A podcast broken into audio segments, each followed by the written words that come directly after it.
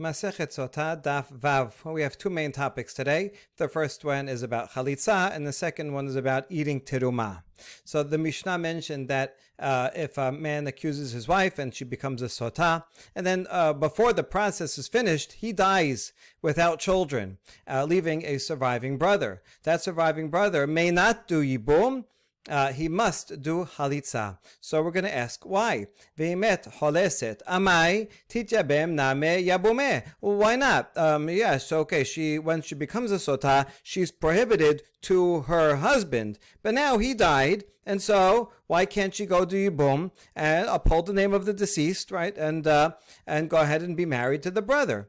אמר רב יוסף, אמר קרא ויסעה מביתו, והלכה והייתה לאיש אחר, לאיש אחר, ולא ליבם. Now we're going to learn it from this context in Devarim. Uh, let's look at it. This is a context about uh, a divorce and the prohibition against remarrying after divorce um, if they if uh, a wife is uh, marries in between. In other words, like this: um, if some uh, a man marries a woman, and this is the key. This is why we're using this context and connecting it to sotah, because this first husband divorced his wife because of some kind of advat davar. He found some kind of uh, sexual impropriety. So let's assume that's like Sotah, and sent and uh, gave her a get and sent her out. And then she goes v'yatzami beto. She leaves the first husband and she goes and marries a different person, a different person altogether, ish. And so that's the key that we're that we're doing, just to fill out the context. If the second husband um, ends up not liking her and divorces her, she cannot go back to the first husband, right?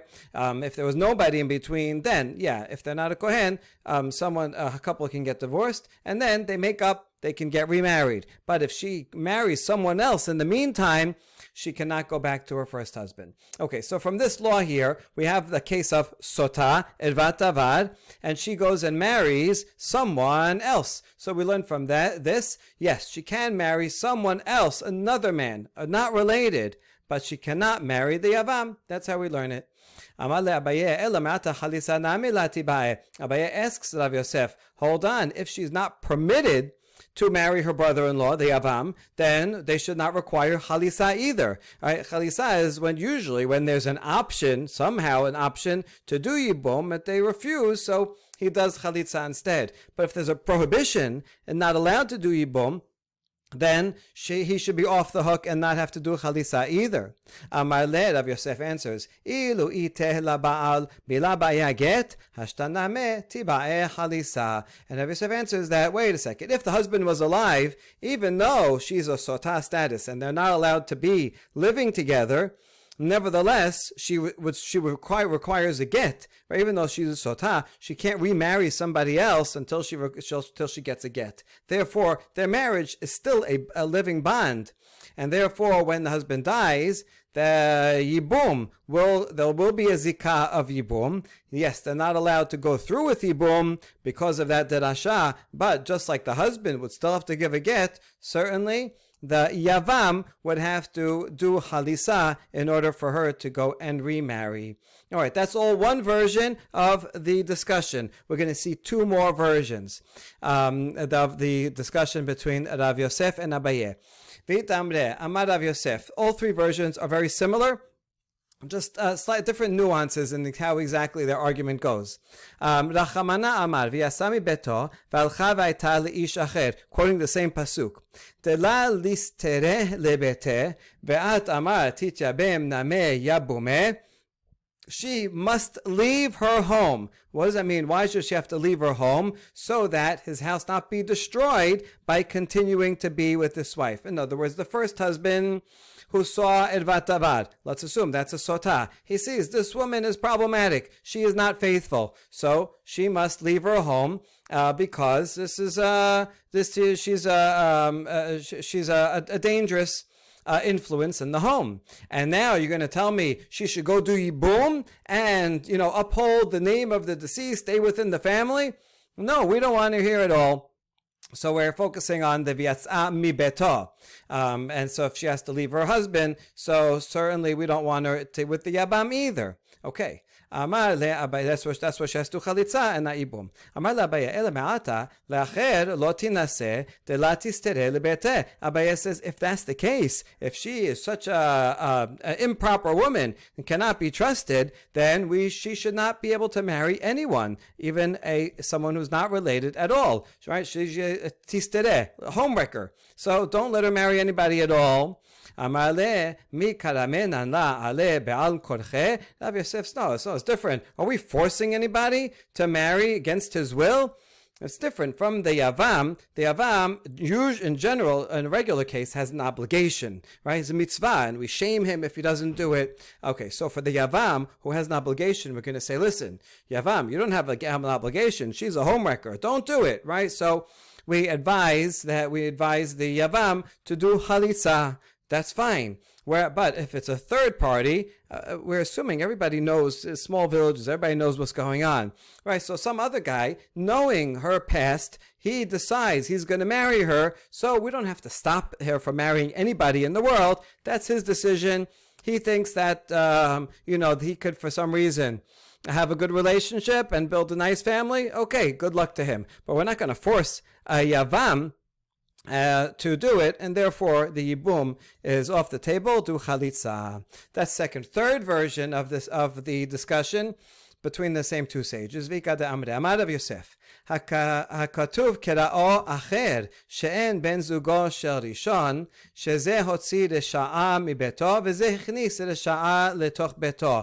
ואת אמרת, תתייבם נמה יבומה. Rav Yosef says, the source for this law is from that same pasuk which calls the second husband acher, meaning a foreigner, right? Separate. No, it doesn't call him the second husband. It calls him another man. Like you say, Elohim acherim. It's a derogatory term. Uh, what's bad? What's foreign about him? He is not the peer of the first husband. Um, they're not. Uh, they're not uh, on equal status. How do you know that? Because look, the first husband sends away this wicked woman from his home, and the second husband says, I'll take her. What kind of man does that, right? Why would he take a uh, a, a, a, woman who is uh, now no, has a bad reputation?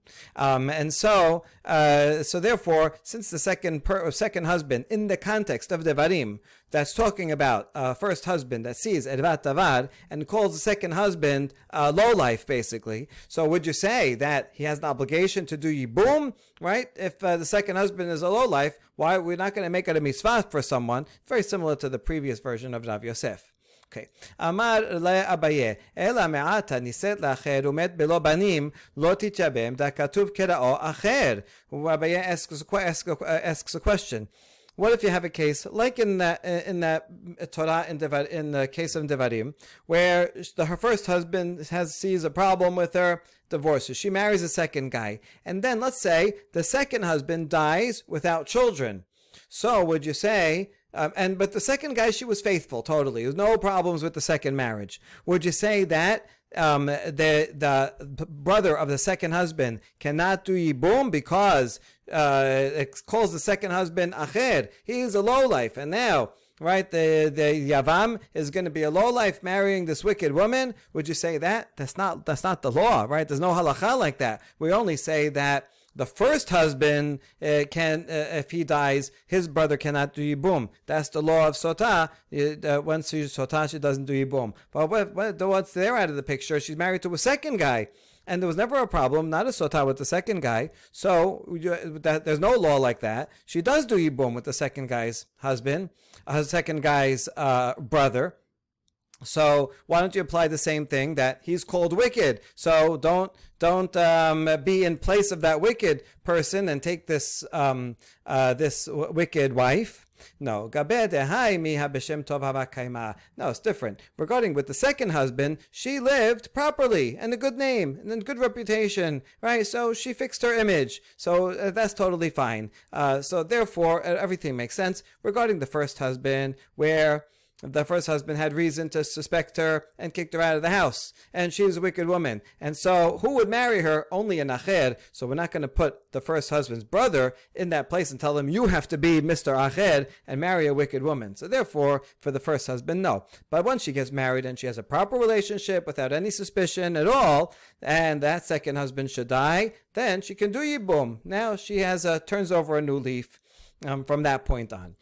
Okay, good. That all is three versions of Rav Yosef. And now we're going to see another answer altogether by Rava. Amar kal im nesra bamutar la la lo kol sheken. Uh, if she is prohibited from he who is permitted to her, meaning her husband, right? Her husband was permitted to her. They got married, had a beautiful wedding and everything.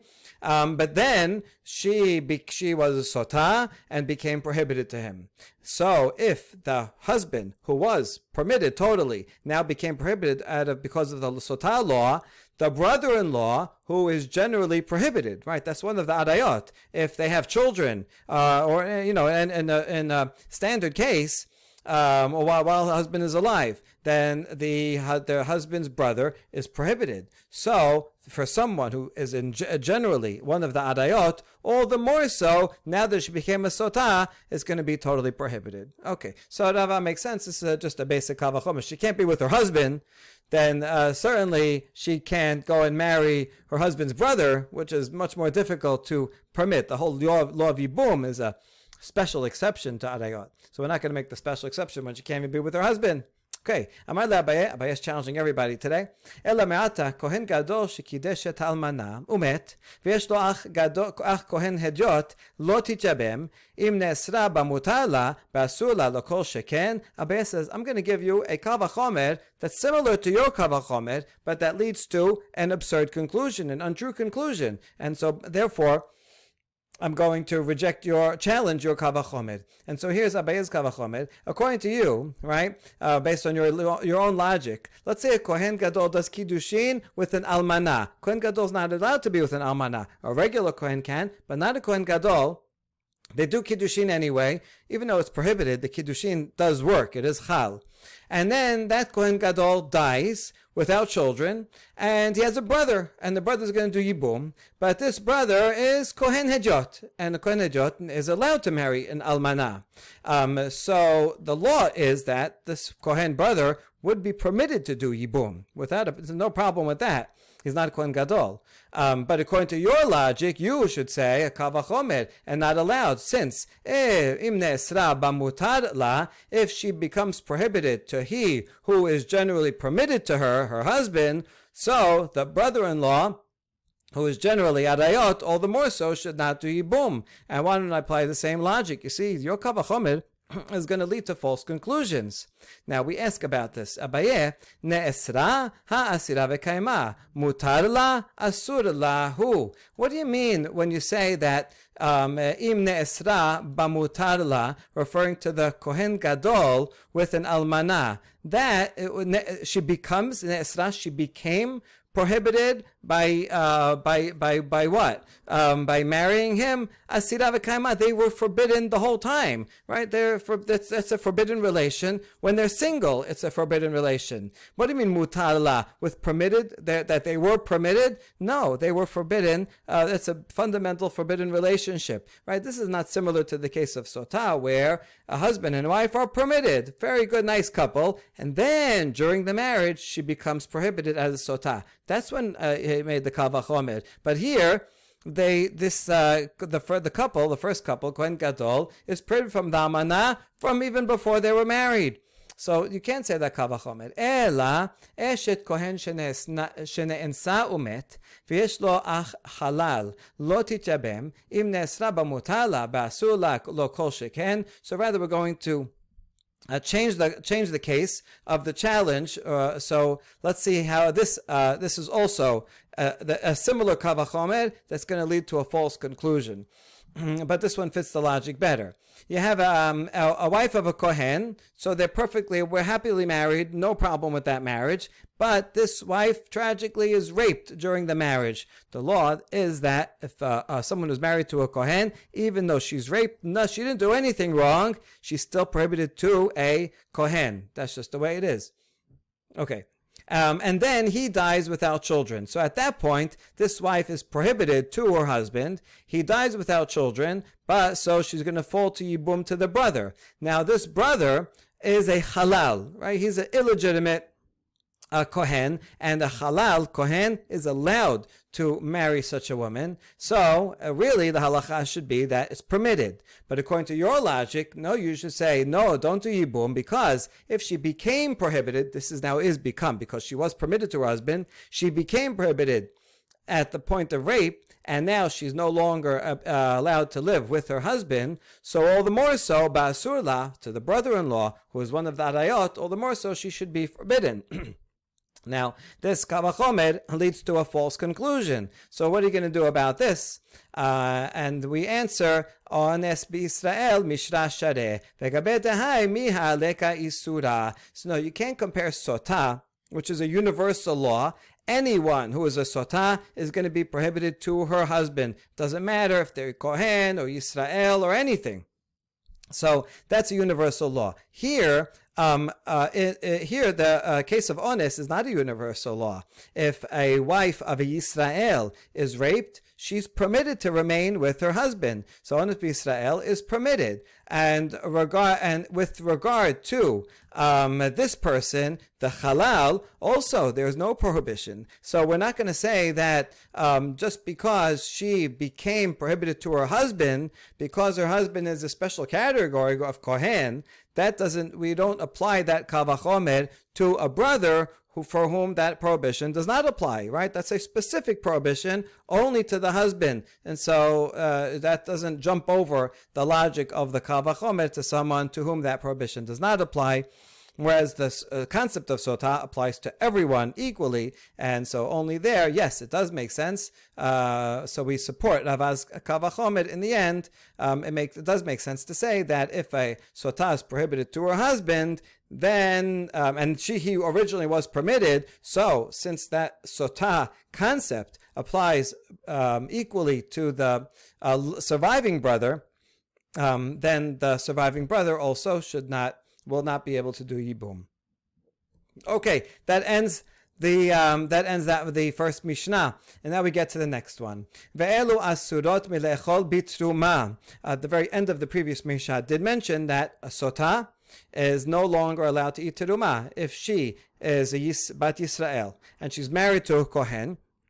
So while they're married, he, she uh, depends on him for her food, for her sustenance. If he's a Kohen, the permission to, to eat teruma transfers to all of his dependents, and certainly including his wife. But that's only as long as they are living together. But now they have to separate, and so she she cannot eat teruma anymore while she's a sota. If she drinks and she's uh, innocent, then she can go back.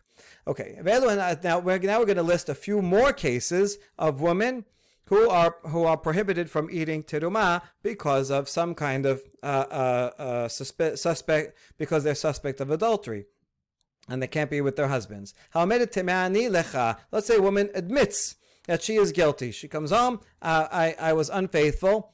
so that's it. They have to separate. They cannot eat teruma.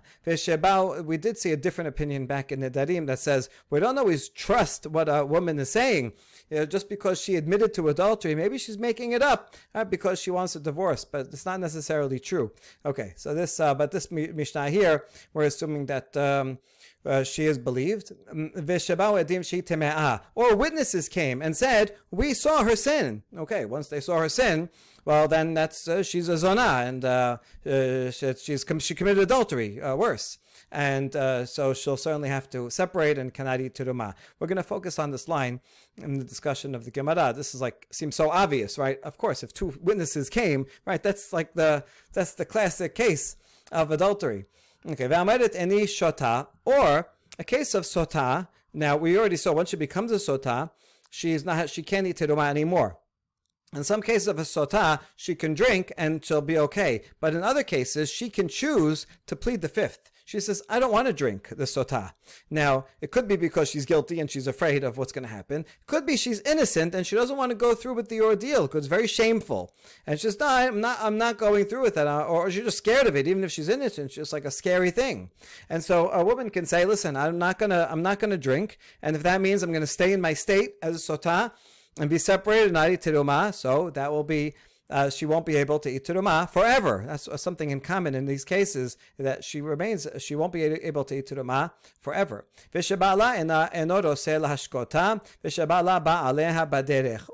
the last two cases when the husband does something, uh, the husband says, "I don't want you to drink." Okay, this is. Uh, this husband is, is flip flopping, right? At fir- first, he's angry at his wife. He suspects her. He makes her a sota, right? Brings witnesses, everything, and he uh, engages the sota uh, status. But then he kind of feels bad. He says, I don't want my wife to be all publicly shamed, and then no, I don't want her to drink.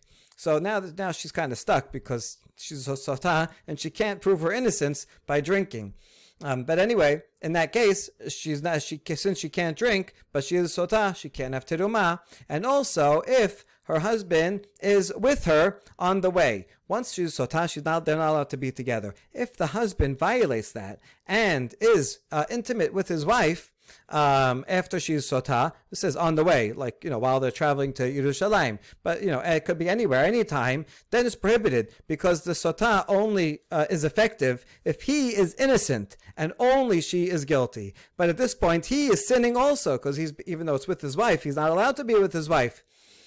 And in that case, um, the she can't drink the sota waters, and uh, to prove her innocence either, because he did something wrong, and so, but she's still sota, and so she she she's prohibited from teruma. Okay, that's the Mishnah. All right, the entire Gemara is going to focus on this chidush of Rav Sheshet. So remember, this is Rav Sheshet's rule. We're going to have a lot of questions, challenges to it. Amar Rav Amram, Ha mileta amar lan Rav Sheshet vanhad lan einin mimatnitin. Rav Amram reports that Rav Sheshet taught us the following law, and it opened our eyes to the Mishnah. All right, there's a line in the Mishnah, that line that I mentioned, that's obvious. Um, now, we said before, Peshita, but now we're going to understand the significance of that line based on Rav Sheshet's new teaching. He says, Sota sheyesh la edim hayam en hamayim bodkim otam. If there's a sota and there are witnesses that saw her sin, but they're not around in this country. They're somewhere in a different country. It means we probably don't even know about them. Um, but they saw, and then they went away on a trip in that case, if she drinks, the sota waters will not be effective. In other words, you have a woman who is guilty and she's going to drink and nothing will happen because there are witnesses elsewhere. The sota waters will only work in a case where um, that's no one knows, right? And it's complete doubt. And then the sota waters do their magic and um, uh, decide for us. But if it's known, even if it's not known to us in the beit din, it's not known to the husband.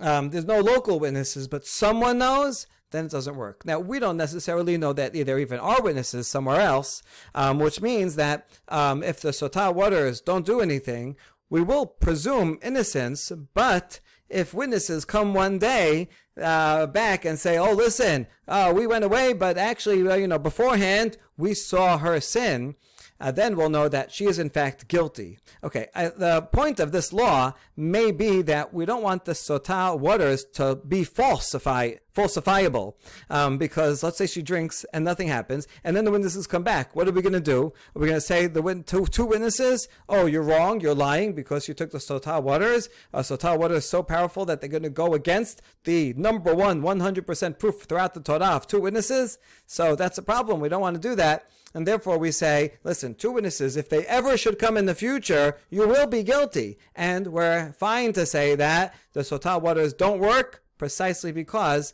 it is known somewhere in the world. Okay, my tama, what's the source? Tamar kera, v'nistera, v'hi nitma'a, ve'ed en ba. Regarding Sota, says um, that the husband didn't know, and nistera, she was secluded, and she became tameh, and there was no no witness. No one knows about it. There is no not only that there's no witness that came to court, there is no witness in existence. And but this excludes a case where there's two witnesses in some other country that they know about it. If it's known by anyone, Sotah waters won't work. Okay, now that's what Rav Sheshet said. That's his chidush. We're going to talk about it a lot, and here's how it relates to the Mishnah. Hadlan einin mimatniti edim emat. And so in the Mishnah, it says that line that one of the cases of someone who doesn't get to eat, who's not allowed to eat terumah, is a woman where two witnesses came and said, You sinned. Now, when did these witnesses come? If they came before she drank, um, the sotah waters, well, then that's just a classic case of zona. By zona, they mean a confirmed adulteress, right? This is um, simply, you know, Ten Commandments, um, and so she she would just have, you know have all the consequences of someone who commits adultery, uh, including, of course, uh, not eating teruma, and much worse. So that can't be uh, what that's what we're talking about. That's too. That's of course uh, as obvious. Eh, Rather, it must be she already drank. Nothing happened to her, so we presume now she's innocent. She's not a sota anymore. And now the witnesses come. Now, what will be the consequences if for the witnesses coming after sotah? If you say that sota waters are not effective when there are witnesses, that's why we accept the witnesses when they come. אלא ימת מים בודקים אותה, תגלה מילתה למפרע דשדה שקרנין הוא. But if you say that the water, sotah waters are effective, even when there are witnesses who are in a different country, well then we would not accept the witnesses and we would say it's now revealed retroactively that these witnesses are false because she drank the sotah waters. Sotah waters proved her innocent. Therefore, she is innocent. And these witnesses who came from uh, from who knows where must be false. We don't say that in this very Mishnah. That's why the Mishnah puts that line in, right? It would be obvious if witnesses came before she drank. Of course, she's a zona, but rather, I'm talking about a case of after she drinks, and yet those witnesses will make her prohibited to drink teruma. Means they are believed. They are believed even after the sotah waters did nothing. That proves that sotah waters are ineffective when witnesses are in existence. Okay, beautiful. Now, Amar Rav Yosef, Rav Yosef is going to challenge Rav Sheshet and says, no, not necessarily. Emalach veha emor zechut tolaba. I can actually say that the waters are effective even when there, there, there are witnesses out there, the waters are effective. And one can say that uh, zechut tola la. This is a very important uh, um, uh, concept. Uh, so important that it's in the it's in the Mishnah coming up in the third Perek um, that describes first it describes what happens to her. Um, she by the time before even she finishes drinking, if she's guilty, her face turns green, her eyes bulge, uh, veins protrude, and they say take her out so she doesn't make the courtyard impure. Okay. However, im zechut, she's, let's say she's a meritorious woman. Um, okay, even though she's guilty of committing adultery, so she's not the, the greatest tzaddiket in the world, but let's say she also did a lot of chesed, a lot of mitzvot, and she is, has a lot of merits otherwise. Well, that merit will make the uh, the punishment be delayed. Will delay the punishment sometimes for a year, sometimes two years, sometimes even three years. Okay, so that's the uh, uh, that's the Mishnah over there. So now that we know that there is such a concept that um, zechut may delay something, so uh, it could be that a woman will drink nothing will happen, but that doesn't necessarily mean that she's innocent. It could be that she is guilty, but she has merit, and that's why nothing happens right away. So therefore, Rav Yosef says, even if there are witnesses elsewhere, um, I, he, he thinks that witnesses being elsewhere it doesn't mean that the uh, water is not effective. The, so my, uh, the uh, sotah waters are effective even if there are witnesses elsewhere. And so when the Mishnah talks about a case where witnesses come after she drank, wait a second, but if witnesses came after she drank, obviously she's innocent, right? Not necessarily, because she has merit, right? So it could very well be that uh, it would work the sotah waters would work, even though there are witnesses outside.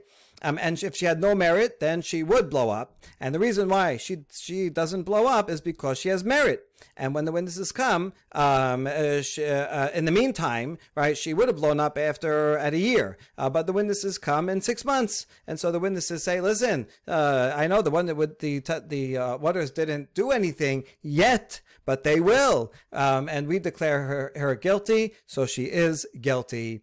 Okay. Now that's Rav Yosef's position. Now, b'may kami what's at the root of their machloket between Rav Sheshet and Rav Yosef? B'mit navena de Rabbi ditnan. Rabbi omer, zechut tola b'mayim hamarim, ve'ena yoledet, ve'ena mashbahat, ela mit navena ve'holechet. Lesof shehi meta be'ota mita. Um, at root or parallel to their machloket between Rav Sheshet, who said that my um, uh, are not effective if there are witnesses in existence, and Rav Yosef who says that the sotah waters are effective even if there are um, witnesses in existence. That will depend on the, uh, the, the, deterioration opinion that the B expresses. In the very next Mishnah, in the third Perek, it quotes the opinion of the Yehuda Nasi, who says that in a case where she has merit and therefore the merit will delay the punishment. This is how it works. Right away, she won't be able to give birth, but she's not going to improve her condition. In fact, the opposite. She's going to start deteriorating immediately and deteriorate more progressively until at the end she will die the same blowing up death that a sotah gets. So the Rabbi says her merit just helps her in that it delays the final punishment Right? And so she has no merit. She dies right away. Because of her great merit, she gets to suffer progressively until she gets the same awful death. Um, okay, I guess that's still a little bit better than uh, dying right away. Okay, that's the opinion of Rabbi. Now, uh, it doesn't say whether anyone disagrees or disagrees with Rabbi. And so this is the machloket between Rav Sheshet and Rav Yosef. In other words, to, in order to maintain their opinion, they're going to have to say something about Rabbi's machloket. Rav Sheshet Savar, Ben Rabbi, Ben Rabbanan Havya, Mit Navena. Rav Sheshet is going to assume that everyone agrees with Rabbi, uh, that she deteriorates slowly. That means that as soon as she drinks the sotah water, if she is guilty, even if she has merit, you'll be able to tell right away. She may not die right away, but immediately you'll see her already starting to get this, uh, get a little bit disfigured. And so we would know she's guilty. Therefore, if she nothing happens to her and she doesn't start to be to deteriorate, then we know she is innocent. And if there's witnesses that come from elsewhere and say after she drank can't come and say she's guilty, we have to assume that they are wrong. Um, uh, if they, if we would, but if they would be, if the maim uh, mesota would be effective. Therefore, Rav Sheshet says, no, it can't be. Uh, if there are witnesses elsewhere, then the sotah waters don't work, right? Because otherwise we would know right away. So when, when the witnesses come afterwards and say, listen, she was guilty, then we'll know, oh, you know why the sotah waters didn't work and it didn't start right away? Uh, because there were external witnesses, and now that they came, we believe the witnesses. That's Rav Sheshet's opinion. Rav Yosef Sabad Sabar, mit navena, Rabbanan lahavya mit navena. Rav Yosef says, no, this is the opinion only of the bee that she begins to, begins to deteriorate immediately. According to the rest of the rabbis, they would disagree with the bee and they say, no, there's no immediate deterioration. Uh, rather, if she has enough merit for one year, then she's totally fine, and then in one year, all of a sudden, she, uh, poof, um, so therefore, right when she drinks, it's not apparent whether she is guilty or not. We're going to assume that she is innocent until you know if in case uh, we'll see if something happens. Uh, that's therefore we can say Rav Yosef can say that the sotah waters are effective even if there are external witnesses. And so what happens if external witnesses come in six months and nothing happened with those sotah waters? We can still believe them and we'll say, wait a bit, wait, a minute, but Sotah waters didn't work. Oh, that's because of she has she has merit. And you'll see in a few in a few months from now, if the witnesses hadn't come, she would have blown up anyway. Um, so that's why the Sotah waters didn't do anything because of her merit. But um, the uh, if not for the merit, then the sotah waters would have worked. Um, and therefore, uh, as if the witnesses come before the sotah waters take effect, we believe the witnesses, and that's the basis of Rav Yosef. Okay, good. So now that we figured out that machloket, we're going to have another challenge against Rav Sheshet. Mativ Rav Shimi bar Ashi, Rabbi Shimon Omer, en zechut tola b'mayim hamarim. So, um, also in consequence of the Mishnah we saw, we just quoted in the third Pedic, uh, there is one opinion that says there's such a thing as zechut tola, that the merit will delay her punishment. But Rabbi Shimon disagrees and says no such thing as merit delaying the punishment. If she's guilty, it's going to work right away, no matter what. Um, and here's Rabbi Shimon's proof. If you would say that there is merit that delays, then you are weakening the bitter, the water, the, the water, sotah water before anyone who drinks it. Here we see a key to why what the whole sotah is, is all about. The main goal of the sotah water is not that she should drink it, but rather that she should be afraid of drinking it and therefore uh, admit guilt. That if she's guilty, she'll admit guilt rather than go through the scary process and potentially blowing up and uh, public shaming. Um, so the whole thing is so that it should be a deterrent so that she will admit guilt. But if you teach people, and if it's true, right, it's interesting that Rabbi is is deciding his uh, uh, his position on what will work best, you know, in uh to uh, to convince people to admit if they're guilty, right? Um, so he says, listen, if there is such a thing as merit uh, that will delay, then women won't be scared to drink um, because they'll say, listen, I know I'm guilty, right? But I have some merit. So you know what? I'll drink and nothing bad will happen to me. I won't be publicly shamed. I'll be okay. And so we don't want people think. We want it to be as scary as possible. And therefore, can't be that there is merit. ואתה מוציא שם רע על הטהורות ששתו, והן אומרים a further problem of your merit, your merit uh, uh, proposition is that you are causing, uh, you're defaming women who drank and nothing happened to them, right? We thought all along that, um, uh, according to the Rabbi Shimon, if you don't say anything about merit, once a woman drinks and nothing happens to her, she is good to go, right? We said we proved it, she's tahor. But now, according to your theory of merit, will say, I, she drank and nothing happened. But the people, the suspicious of her, will say, oh, maybe she just has merit. But in a year, then she'll blow up. And if she's not totally cleared. People are going to still say negative rumors about her. That's a terrible thing. And so Rabbi Shimon says, I don't like this whole idea of, of uh, there being merit. Okay, that's what the Mishnah says of regarding Shimon's opinion. Now, vim ita, if you are Rav Sheshet, if you if this is right, יש לה עדים במדינת הים נמה, אתה מוציא שם רע על טהורות ששתו, והן אומרות, הם אומרים, טמאות היו, אלא שיש להם עדים במדינת, במדינת הים. You'll have the same problem, the second problem that he said, that if you say that anyone who has witnesses um, that exist in the next in another country, the the the waters, the sota waters are not effective. Well, then if a woman drinks and nothing happens, rather than say, okay, she's innocent, everybody will start, will be gossiping and say, oh, I think she's still guilty, but you know why it didn't work? Because there's witnesses in that country, and then yeah, one day they'll come and you'll see she's actually uh, guilty, right? We'd rather have it be a final thing. It's a yes or no uh, without any uh, without anything else. Okay, so you see, according to the Rabbi Shimon, and his, his logic here, his concern, that would certainly mean that sotah waters are effective no matter what, even if there are witnesses elsewhere. That's a challenge to Rav Sheshet.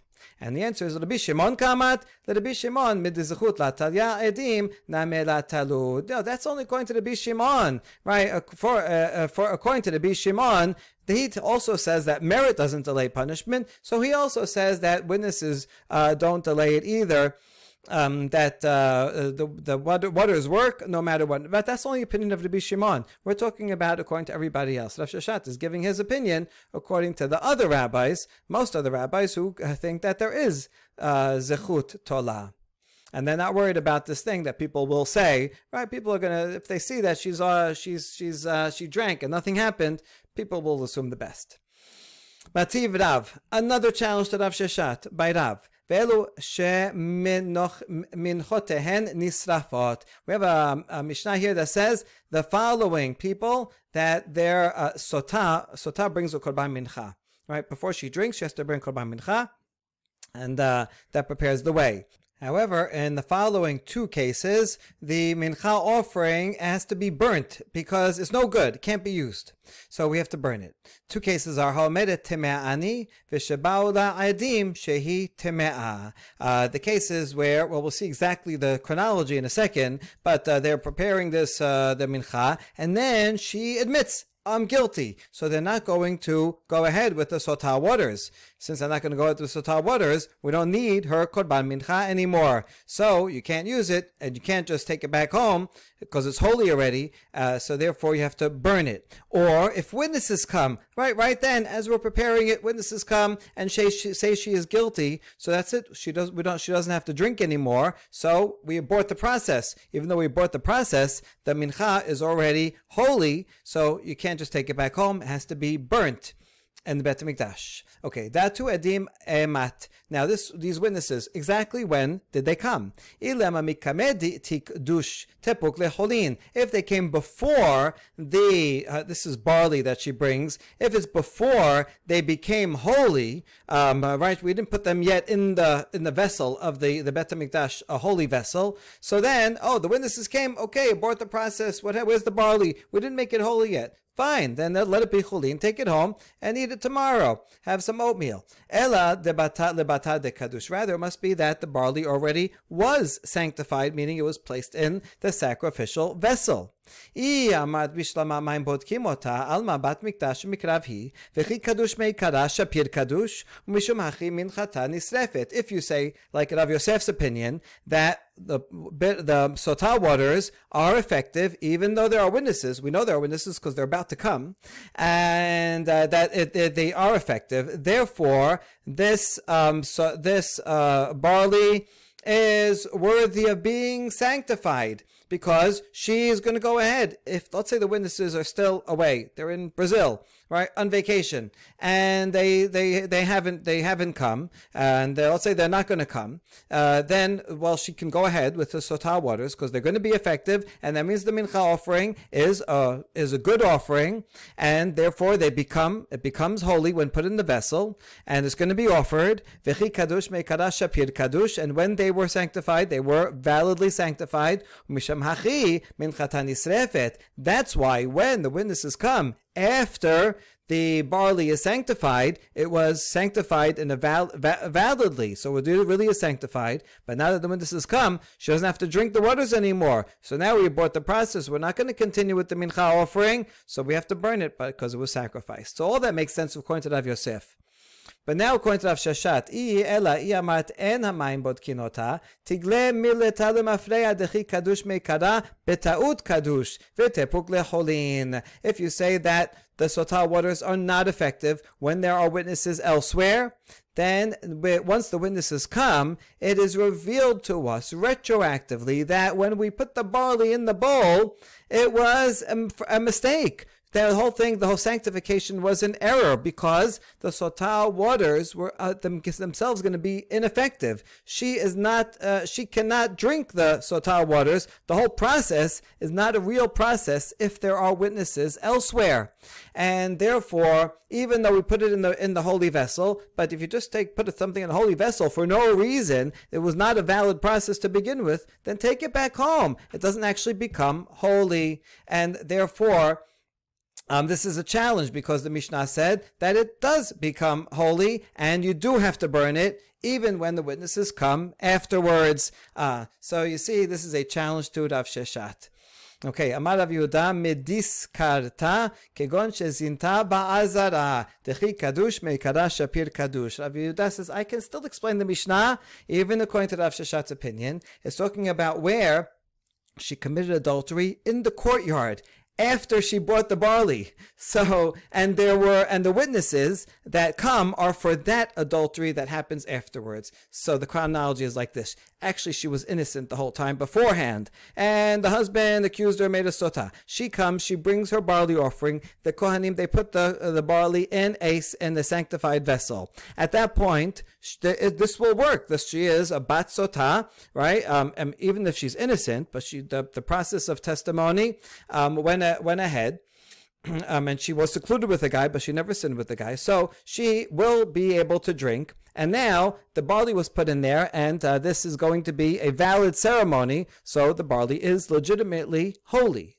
Um, however, at that point, after that point, I don't know how she finds someone in the courtyard of the Bet of the Bet Hamikdash where she is, and she sins, commits adultery with him, and the witnesses see her, and then the witnesses come, and at that point, no longer do we need to drink, and that's the that's the and then that's why we have to burn it. That's the case that Rav Sheshet could say this Mishnah is talking about, right? Okay, um, I guess it's possible. Matkif Rav Rav Mesharshiya. Mesharshiya says, no, that's impossible that she would sin while on the courtyard because, right, we, that we, we, we're going to learn that when the husband comes and brings her to the Bet HaMikdash and then the young Kohanim, they guard her, right? They want to make sure nothing happens. They want to make sure she's not with her husband and or with, with anybody else. And so if you have the guards there, so it can't be. How could she possibly then commit adultery uh, while, uh, uh, at that point?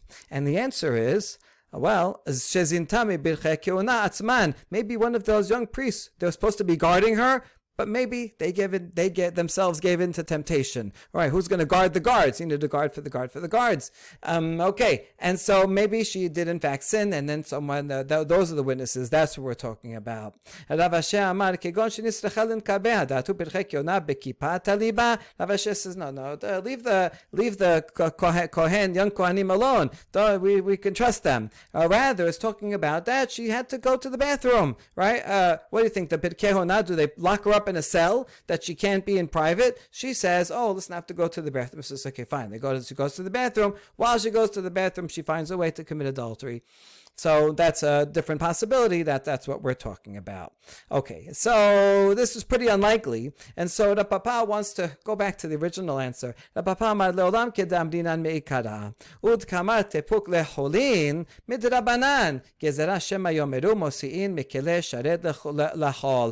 says, I'm going to go back and answer that challenge um, that we had from before, um, that Rav, uh, from, uh, from Rav, right, all the way back here. And um, the, this, uh, uh, and you asked, the question was, if you have, um, uh, Papa is going to answer. If you have this uh, cholin, when did the witnesses come? They came after you put the, the barley in. Um, and these are witnesses that were around the whole time. And so, therefore, according to that, since the witnesses were around, uh, but they were just away, uh, therefore, she'd never, the sota waters would be ineffective and therefore, once the witnesses come, turns out retroactively that she never was gonna. The, these sotah waters were to be ineffective. That barley that you put in the vessel was actually chulin, and therefore um, it never became kadosh. So you shouldn't have to burn it. So that Papa says that what you said, it go um, what you asked. Well, let it be chulin. Uh, why do you have to burn it? My answer is the burning is only midrabanan. It's a gezerah. Because if people see, oh, look, they took this barley from the sotah, they put it into the vessel, and then after the witnesses came, uh, they took it out and took it back home and ate it for oatmeal tomorrow. And people are going to see that and say, oh, I guess even if it's in a vessel and you don't need it anymore, you can take it back home. But in general, that's not the that that that law is not true. In general, if once you put it in, if it's a, if it's a valid uh, korban, and only later it turns out that's not needed, um, in general you have to burn it. And people will see this and take, see you take it home, and they'll um, they'll think that that's the law. That in other cases also, um, you can take it home and it's chol, even though in those most other cases it's actually um, has to be burnt. So Rav Papa says, really, this whole Mishnah is only midrabanan, and that's a simpler answer than saying that the, one of the young Kohanim who was guarding her himself sinned with her. Okay, that's Papa's answer. We're going to challenge Papa's answer from a long Baraita. So we're going to see the question all the way at the end of the Baraita. Mativ Rav Mari, nitmet minchata עד שלא קדשה בכלי, הרי היא ככל המנחות ותיפדה. מי שקדשה בכלי, הרי היא ככל המנחות ותישרף. Let's say um, uh, a woman has a korban mincha, a sota woman, and it becomes tameh. What are you going to do with it? Well, if it didn't become kadosh, you didn't put it in the kli uh, in the in the vessel of the bet mikdash yet.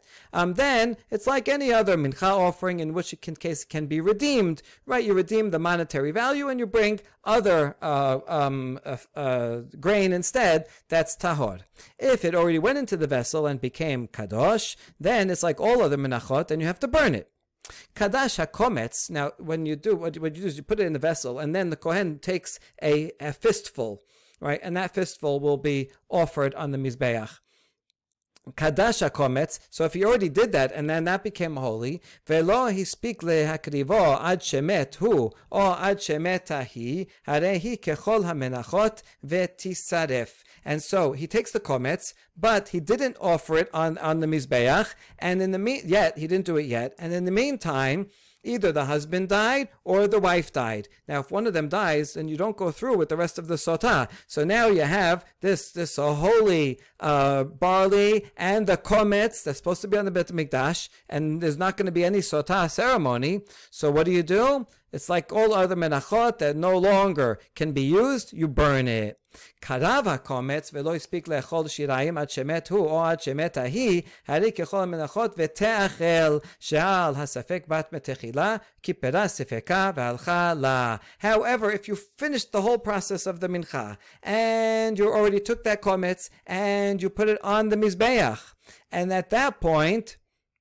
um, and at that point, usually the Kohanim can eat the leftovers of the of the barley. But let's say they didn't eat it yet, right? So the leftovers still sitting there, and the husband dies or she dies, and now they're not going to go through with the drinking of the sotah waters. In that case, it's like the same uh, the same law with other menachot, and it still can be eaten, even though no one's going to drink the sotah waters. Nevertheless, that korban was a valid korban. Why? Because the korban in the first place only came as a doubt. We're not sure if she is guilty. Could very well be she was innocent the whole time. But nevertheless, this is a type of korban that comes for, that comes because of someone that we don't know. It's like an asham talui, right? You bring that asham because precisely because you're in doubt. So in this case, okay, it turns out she's not drinking the sotah water, but we only brought it um, in doubt in the first place. And um, it did its job. It's kipera, it atoned for the uncertainty, right? And it was uncertain. And then now it, it, it fulfilled its, uh, its job. And at the next step, had they been alive, she would, uh, she would drink. But it's not. But we finished the, we, the, we finished the korban. It did its job. And therefore, the kohanim can go ahead and eat it.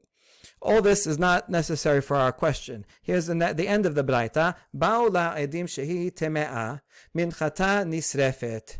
Nimseu edeha zomin minchata holin. If witnesses come and say she is guilty, then um, the this uh, the meal offering has to be burnt.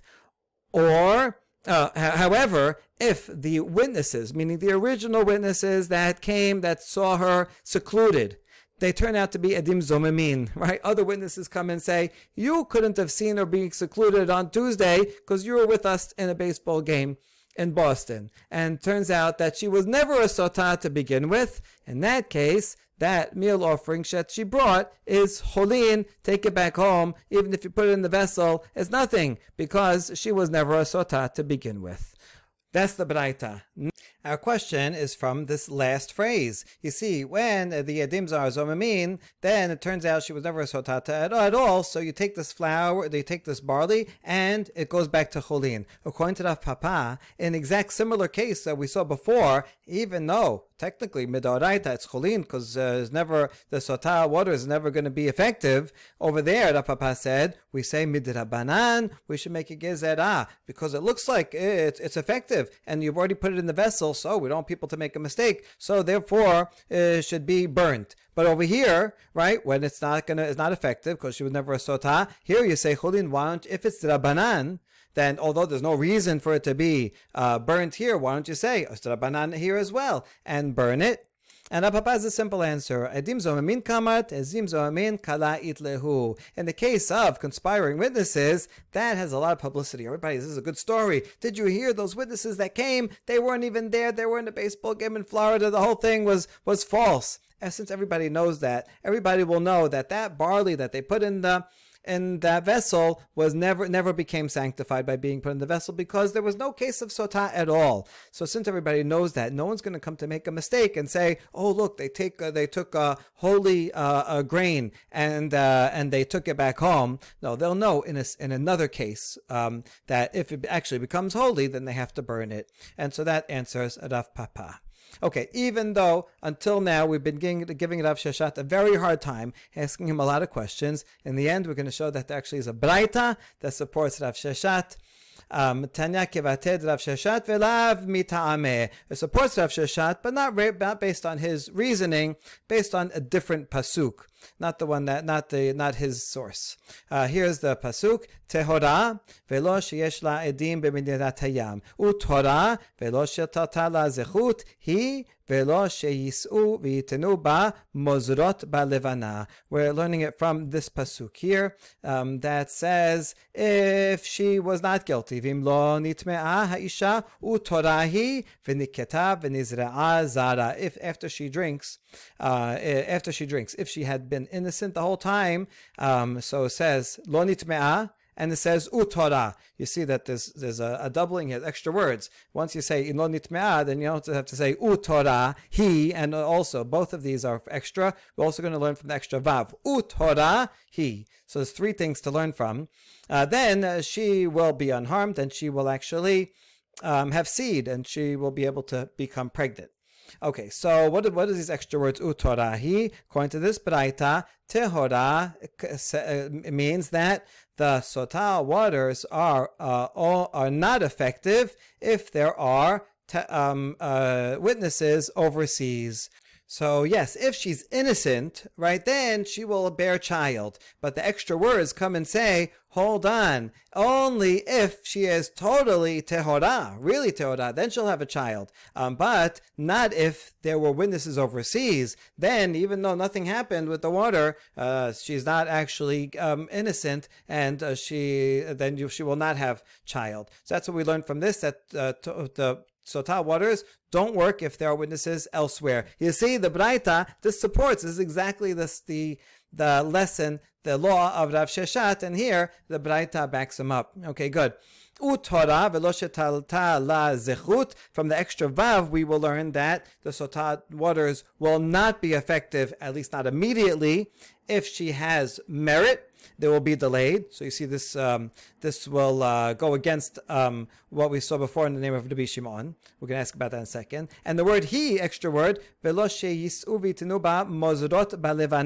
If the weavers in the moonlight are discussing her, these are women who are uh, up in the middle of the night and they're weaving and gossiping the whole night. And if they are talking about this woman, in other words, it's kind of, kind of common knowledge by the gossipers um, that everybody knows that she is uh, guilty, this woman, as she committed adultery. If it's really public knowledge, then also the sotah waters may not work. And it doesn't mean that she is innocent. Okay, this is an interesting braita because it means that the sotah ceremony is not quite falsifiable, right? There are many different excuses to, for why it may not work and not, even nothing will happen even if she is actually guilty.